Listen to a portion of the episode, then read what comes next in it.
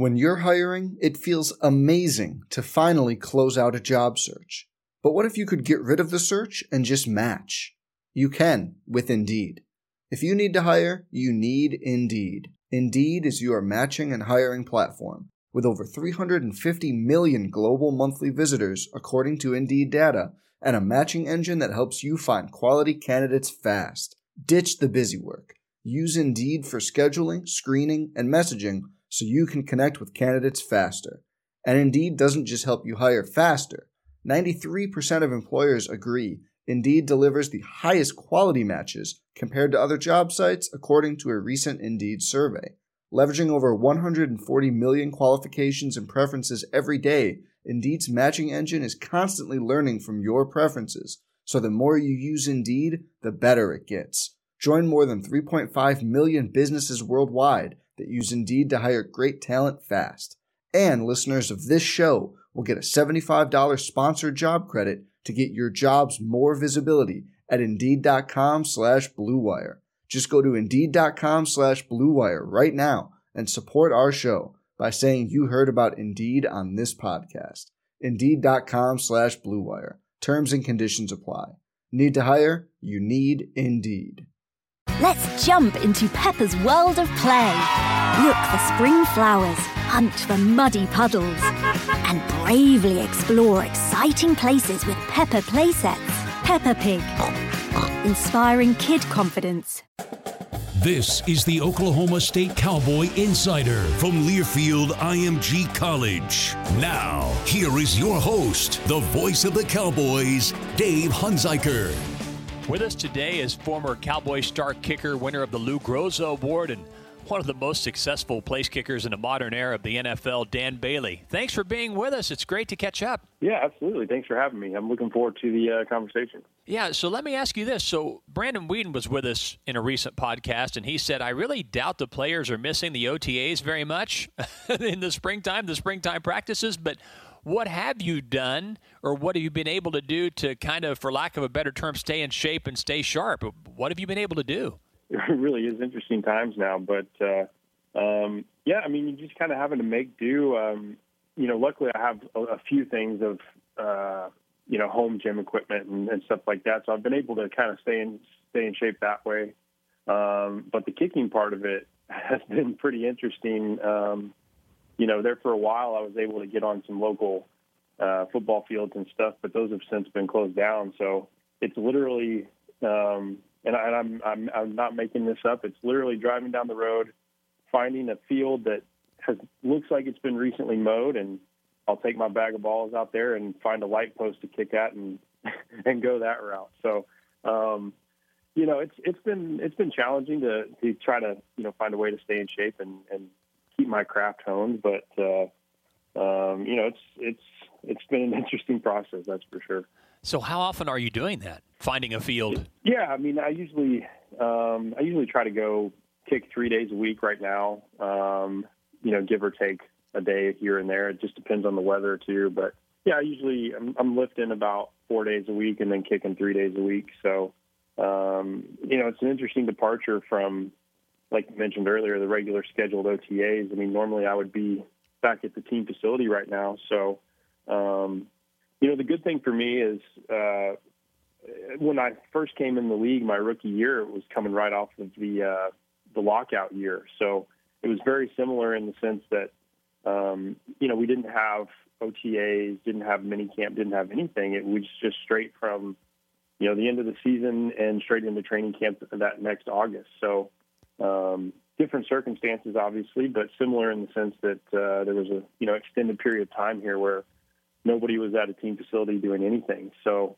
um, which I, I don't know, that kind of tells you how how long I've been doing this now. I feel like an old old old vet now, but uh, you know, a little bit of a uh, little bit of prior experience going through this, so hopefully that'll that'll serve me well, and, and I'll still be ready to go come uh, come whenever we, we get back to football you know, with the lockout, and, and we talked to Brandon about what it was like to be a first round draft pick, and then of course all that went with that once he got onto the playing field.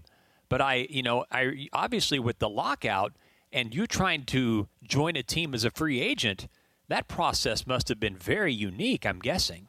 I guess in a sense, I had the benefit of not knowing any better. I mean, to me, that was that was normal. You know, I, I had had no uh, you know barometer really to kind of gauge what it was supposed to be like. But uh, yeah, looking back now and having obviously gone through gone through a lot of uh, you know off season programs and stuff, um, I look back now and I'm like, man, that was that was an, an interesting time because you just you did what you thought you needed to do to be ready. And then here we go straight into training camp. You got four weeks to to prove whether you, whether or not you should be on this team or not and and hope for the best.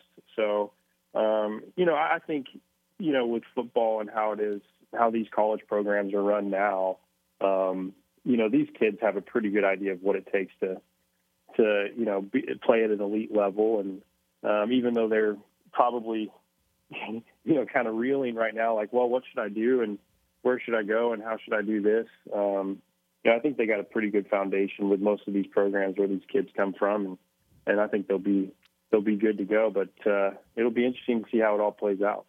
So, as you think back on that experience of going straight into training camp, what are some things, or maybe just a single thing that you did leading into the training camp that helped you have no pun intended, the leg up that helped you make the team under compressed circumstances? I think for me, you know, thinking back on on kind of what my mindset was, you know, I, I was undrafted, so I had a little bit of a, a chip on my shoulder in that sense of, uh, you know, a little bit of extra motivation to uh, to want to prove myself and prove that I was able to uh, to play at a professional level. Um, but I think I think for me it was just the creating a routine and, a, and some some sort of structure uh, to my day to day, you know, approach, and you know, just kind of rolling with that. I mean, and obviously it it uh, you know it kind of transformed over time, and I adapted here and there and and things like that. But uh, I think it was just the willingness and the motivation, the self motivation to go out and if I have to kind of like now. You know, if I if I can't find a field uh, and I have to kick at a light pole, then then so be it. You know, it's a little bit of work is better than no work. So um, I don't know. I think I think you just got to want it bad enough, and um, if you're willing willing to put the work in and the time and make a make a couple of sacrifices here and there, I think uh, you know most of the time hard work pays off. And uh, looking back, I think that's what served me well. I was I was just motivated and I wanted to wanted to give myself the best chance to make a team and and I was definitely fortunate enough that it uh, that it worked out. Former Oklahoma State Lou Groza award-winning kicker and current Minnesota Viking kicker Dan Bailey with us. Of course, his career started with the Dallas Cowboys as a free agent. So, as you were going through training camp, at what point was there a point where you remember where you remember thinking, "Oh my gosh, I'm going to make the team"? Was there a moment where you thought, "I'm going to win this job"? to be honest with you, I was I was never quite sure. At first, it was just like, okay, I've, I've got an opportunity, and it was very much a you know keep your head above water sort of scenario for me. It, it seemed like, if I remember correctly, you know, I was going through camp, and uh, first couple of weeks, I felt like I was kicking pretty well, and I missed a few here and there, but for the most part, I was making the kicks that I needed to in practice, and and uh, and uh, it felt like I had a good shot, and then they would bring in another veteran, and I, I would kind of compete with him for a couple of days, and I felt like I was, you know, doing well and and representing myself well, and then they bring in another guy, and I think at some point, um, I don't remember the exact number, but I think we had five or six kickers in camp my rookie year. So it was kind of a roller coaster of of, uh, of thoughts for me, really. As uh, you know, on one hand, I had these thoughts of like, okay, I feel like I'm doing well, but then on the other hand, I'm like, you know, I have the thought of it's like, man, what do I have to do to to win this spot? But uh, you know, over the course of preseason, um, there was you know a few injuries here and there with the other other guys competing, and then it was just a matter of you know getting the right opportunities in games and executing in those opportunities. And um, to be honest, it wasn't really until probably that last preseason game. I can't even remember what it was. I think it might have been against Minnesota or Miami or something like that. And um, you know, I think we were down to two or three guys at that point, and and that's really when I first was like, okay, I, I think I might have a shot here. I don't really know what else I could have done to to give myself the opportunity and um, and yeah, it, it ended up working out. So it was it was a it was a crazy time, lots of competition, um, but I think it, it definitely brought out brought out the best in all of us, and um, I just happened to come out on top. So that was that was nice. You grew up in Mustang, and I'm embarrassed that I don't know this. Did you grow up a Dallas Cowboys fan? Well, you know, you know, it's funny. Um, growing up in Mustang, I'm sure it's it's it's similar all over Oklahoma. But my memory was, you know, you had your NFC and AFC games on TV. So the NFC obviously was always the Cowboy games, and then it was either Kansas City or Denver. And uh, and growing up, you know, well, I guess towards the late '90s, there Denver was on a pretty good run. I guess won a couple of Super Bowls, and so I remember them being on TV a little more. It's it seemed like, um, but no, I, I wouldn't say I was a Cowboys fan. Uh, I was just a sports fan in general. Um, but you know, between those two, Dallas and Denver, those were kind of the games that were always on TV. So I did follow them, but. Uh, and then uh, you know obviously the Cowboys had some success there in the '90s as well. But yeah, I mean I wasn't I wasn't a huge fan, but I was definitely a fan of, of football and all those great players that played on those teams. So um, yeah, it was it was kind of cool to be able to stay close to home after uh, after finishing up my time there at Oklahoma State you know, of course, you finished your Cowboy career in 2010 by winning the Lou Groza Award, and then on to Dallas, and now you've had you're working your way toward a decade in the National Football League as a, as a place kicker. So now that you have that experience, and you think back about how you earned that initial position in Dallas, what do you what would you say based on your knowledge now? The odds are of a guy pulling off what you did to make the Cowboys ballpark. Yeah, I mean, fifty to 1, one, hundred to one. You know, that's a really good question. I think I think it really has a lot to do with just being at the right place at the right time. And then you stack in on top of that, getting the right opportunities at the right time.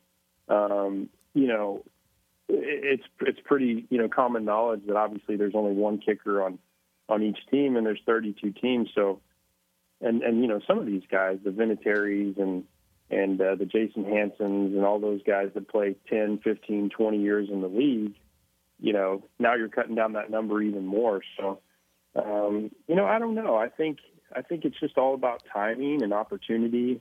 Um, you know, a lot of it's out of your control, and, and that's why you you really at this position in particular, you see guys bounce around a lot um, earlier in their careers before they can really lock down a position.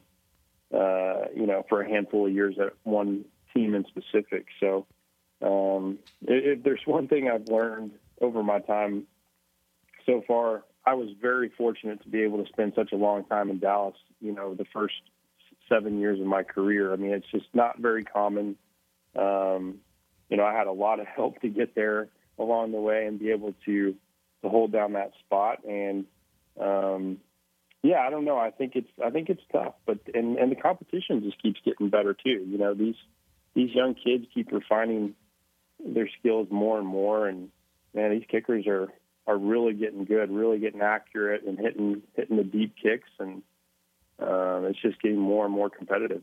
You know, we're going to go off the beaten path just a moment here. I hope you don't mind, and that's about you played at Oklahoma State with Dez Bryant. He was on the squad with the Cowboys in Dallas and doing quite well. At the same time, you were in Dallas and doing quite well. But the reality is this, and, and this is troubling to those of us who know him Dez is often very misunderstood. You you have to really understand how he thinks to understand and appreciate him for who he is. In those early days in Dallas, did you sometimes serve as sort of a I don't want to say translator, but did you find yourself in situations where maybe you were talking to your teammates in Dallas saying, "Hey, Dez is about the right things. He just cares about playing football and winning games." And he's very passionate about it. Were you placed in that position at all, or really not so much because you were the guy that was familiar with him? I think there was there were some situations at times where that where that was the, the case. Um, you know, I think anybody that's been around Dez would would agree, and, and you said it pretty much perfectly. He just he just wants to play ball and he just wants to win. And um, you know, our, our coach at the time, uh, Jason Garrett, said said one time uh, about about Dez. He said, you know, Dez is one of those guys where, you know, when you're in the schoolyard and you're picking teams, you're picking Dez. It doesn't matter what game you're playing. It could be basketball, could be checkers, it could be anything. You you want a guy like Dez on your team because he's all about winning. He's all about playing hard. You know he's going to give you 100% of everything he has every time he goes out there. And um, you know, it's it's when somebody's that passionate about something, um, and you put them in these high high pressure situations, and, and obviously the the situation of the NFL is watching all the time, and somebody as high profile as he is, you know, sometimes, like you said, that can be misunderstood. But uh, but uh, yeah, I mean, I think over time, you know, behind closed doors and and uh, maybe maybe it wasn't portrayed in the media so much, but uh, I think everybody had had a general sense that that's what he was about. And uh, but I think you're right. I think he he's a he's a he was over the course of his career very misunderstood. But man, to this day, I, I you know I feel lucky to have spent a large portion of my you know college career and and professional career with him. Uh, just being able to watch a guy like that go to go to work every day and practice and um, and just the passion and enthusiasm that he has. Man, it's it's just a an awesome thing to to just sit back and watch. I mean, I'm you know I'm a fan just like everybody else of sports, and and to be able to uh, you know go along that journey with him for a large a large amount of time was was was pretty fun experience for me. Talking with Dan Bailey of the Minnesota Vikings, former Lou Groza award-winning kicker here at Oklahoma State. Health-wise, are you are you back to 100 percent as I know you had, you know, there was a time where you were not. Yeah, I think so. I think, um, you know, my last year in Dallas, there obviously I, I struggled with some injuries. I had some some back issues, and then, uh, you know, had a had a tore my adductor or my groin, whatever you want to call it. And uh, but yeah, I think so. I think, um, you know, the, there was there was two years there, I guess, uh, two and three years ago that that weren't really up to my standards, and I was definitely working through some things. But uh, yeah, I feel great. I feel I feel 100. percent I think those those injuries are behind me, and um, I, I felt like a in, in 2019. Um, you know, kind of back up to the level that I that I know I can perform at, and you know, hopefully I can keep it going. Hopefully that maybe that was a you know a reset of sorts, and I'm gonna I'm gonna try to use that as best I can as a platform to you know hopefully go another eight or nine years or however long I've been doing this. That'd be nice. Yeah, I was going to ask you that. Do you see yourself, if it's given the opportunity, you could do this into your 40s like some of those other guys you mentioned earlier? Well, I'd certainly like to. You know, I mean, the the passion for the game and and uh, for for football and, and just sports in general is still there. I mean, I still love going out and kicking. Um, it probably sounds weird to some people, but I, I really do. I just I love it, and then and then you get in those game situations and and the pressure's on and and all that stuff. I just I love that. I, that's that's why you do it. Um, so yeah, I, I would love to play this as long as I can. Um, you know, sometimes a lot of that's out of your control or the business side of things. But uh, you know, all, all I can do is control what I can control, and that's going out there and making kicks. So hopefully, as long as I can keep out going out there and doing that, um, you know, there will be a team out there that that would love to have me on board. So yeah, I'd love to. I'd love to be up there and into my 40s still playing. That'd be that'd be a, a lot of fun. And those kicks that you make that are remembered come in the most pressure-filled situations at the end of games. So when placed in that position, take us through what your mental preparation is at the moment and the routine perhaps you follow to, to conquer it. You know, obviously it changes from from from game to game and situation to situation, but I, would say the the common thing I always try to do is just you know not think about anything. And I know that sounds cliche, but uh, you know obviously everybody in the stands and at home watching on TV knows what the situation is. So um, you know what you have to do, and and it's just a matter of going out there and making it as simple as as possible. At least that's how I try to approach it um, you know, having the trust in the operation of, of the, you know, the entire field goal unit, the snap, hold, and kick, uh, that that's a big part of it. You know, if the trust is there, then it makes my job a lot easier. And so, yeah, it's just a matter of, you know, it's not not getting too high or too low, and just trusting the thousands and thousands of times that you've done this before, um, and then go out there and execute. But it, I'm I'm sure it sounds super cliche, but um, that's really it. I try to just keep it simple and not really think about anything um, because the situation is what it is. Everybody knows, you know, whenever the game's on the line and you need two, three points to either tie or win the game, you know that that kind of takes care of itself in a sense. You just have to go out there and and uh, and knock it through.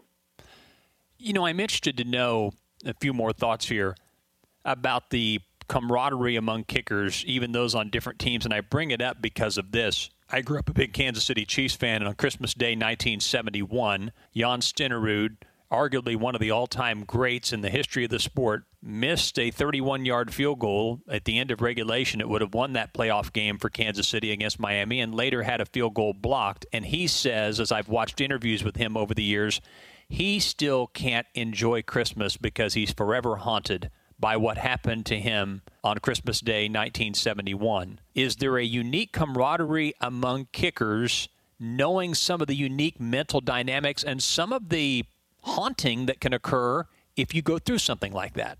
Absolutely. Yeah, I, I think there's a, a general understanding amongst everybody where, you know, we want to have each other's backs as best we can. I think you know, obviously, aside from playing against each other head to head, I think everybody's rooting for the other guy. Nobody ever wants to see, um, you know, situations like you mentioned there, or probably from from more recent memory, um, you know, what Cody Parkey went through up there in Chicago.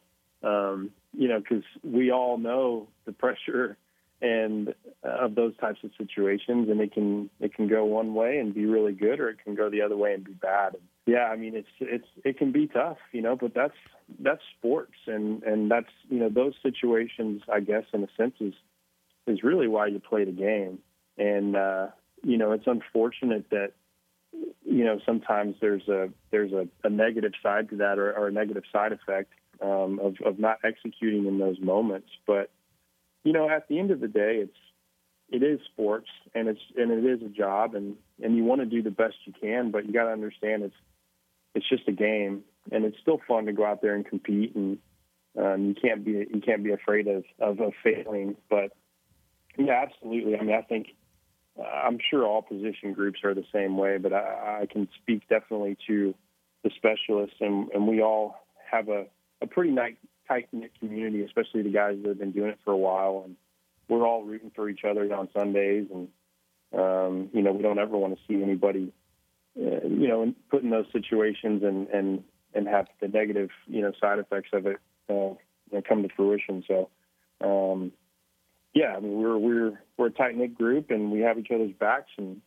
uh, we try to support each other when when we're down, and and root for each other when we're doing well. So it's it's a it's a good group. Dan Bailey with us, former Lou Groza Award winner here at Oklahoma State, and formerly with the Dallas Cowboys, and now doing great things as place kicker with the Minnesota Vikings. Let's turn to your relatively new hobby. You've got into flying. How'd that happen? Yeah, so man, I, I mean, this is something I, I'm so uh, excited about, and I'm, i just feel so fortunate that it's such a passion for me. Um, yeah, flying. It's been something that's always been a part of my life. Um, my grandfather was was in the Navy, and and then afterwards uh, flew, you know, in general aviation. Um, and then my dad got into it.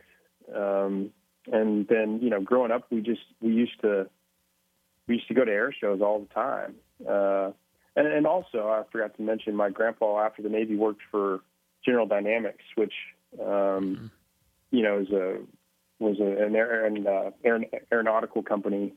Uh, I think they still do work, but he worked for General Dynamics for about 30 or 40 years. So it's just been something that's in our family for, I mean, as long as I can remember, remember, and then obviously before I was even around. So, um, you know, growing up, I just always had a passion for it, and you know, once I got to, got to Dallas and and enjoyed a few off seasons of, of having a little bit of free time, I, I finally decided it's like, you know what, I'm gonna I'm gonna knock this out and get my license and and enjoy the hobby. And so that's what I've been doing. And man, I've I've been so fortunate you know, going through the process of doing that and meeting people in the community that I've really I've gotten hooked up with a lot of good guys and uh, in that community, and they've taught me a lot. And just continuing to learn. But but uh, but yeah, it's, I'm I just I love it. It's it's been a it's been a huge passion of mine, especially uh, over the last probably three or four years now, in particular. So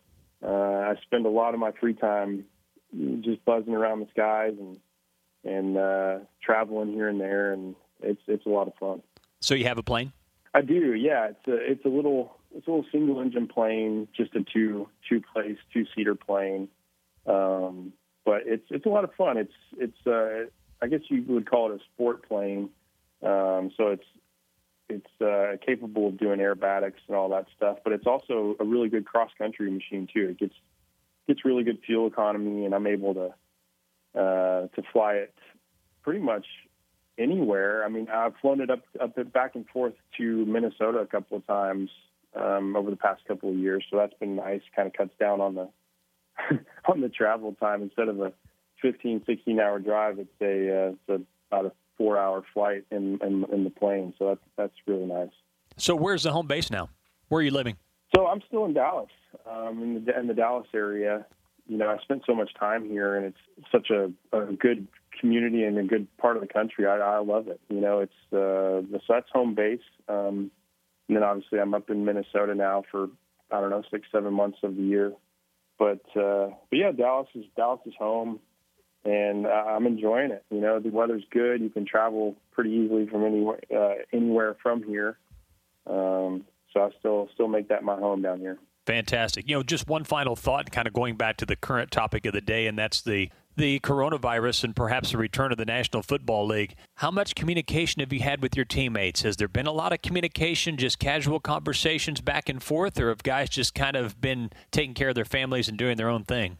Yeah, I think I think the communication has picked up um, over the past couple of weeks. You know, everybody was kind of in limbo for a while there. We didn't really know uh, what what the plan was or what it looked like. But uh, I would say over the past couple of weeks, communications picked up a lot. We're, we're getting some a lot of the stuff set in place for you know virtual meetings and things like that. That I think we're probably going to start here in the next few weeks. And um, they you know they've sent out our playbooks and all that stuff. And then I think one one thing that's cool about uh, you know our locker room up there in Minnesota is we've we've kind of put together a couple of group texts and, and, and chats and, and uh, even even some conference calls where we can all get on there and and just kind of talk and and share what's going on and and uh, if anybody needs anything or anything like that. So it's it's been really good to.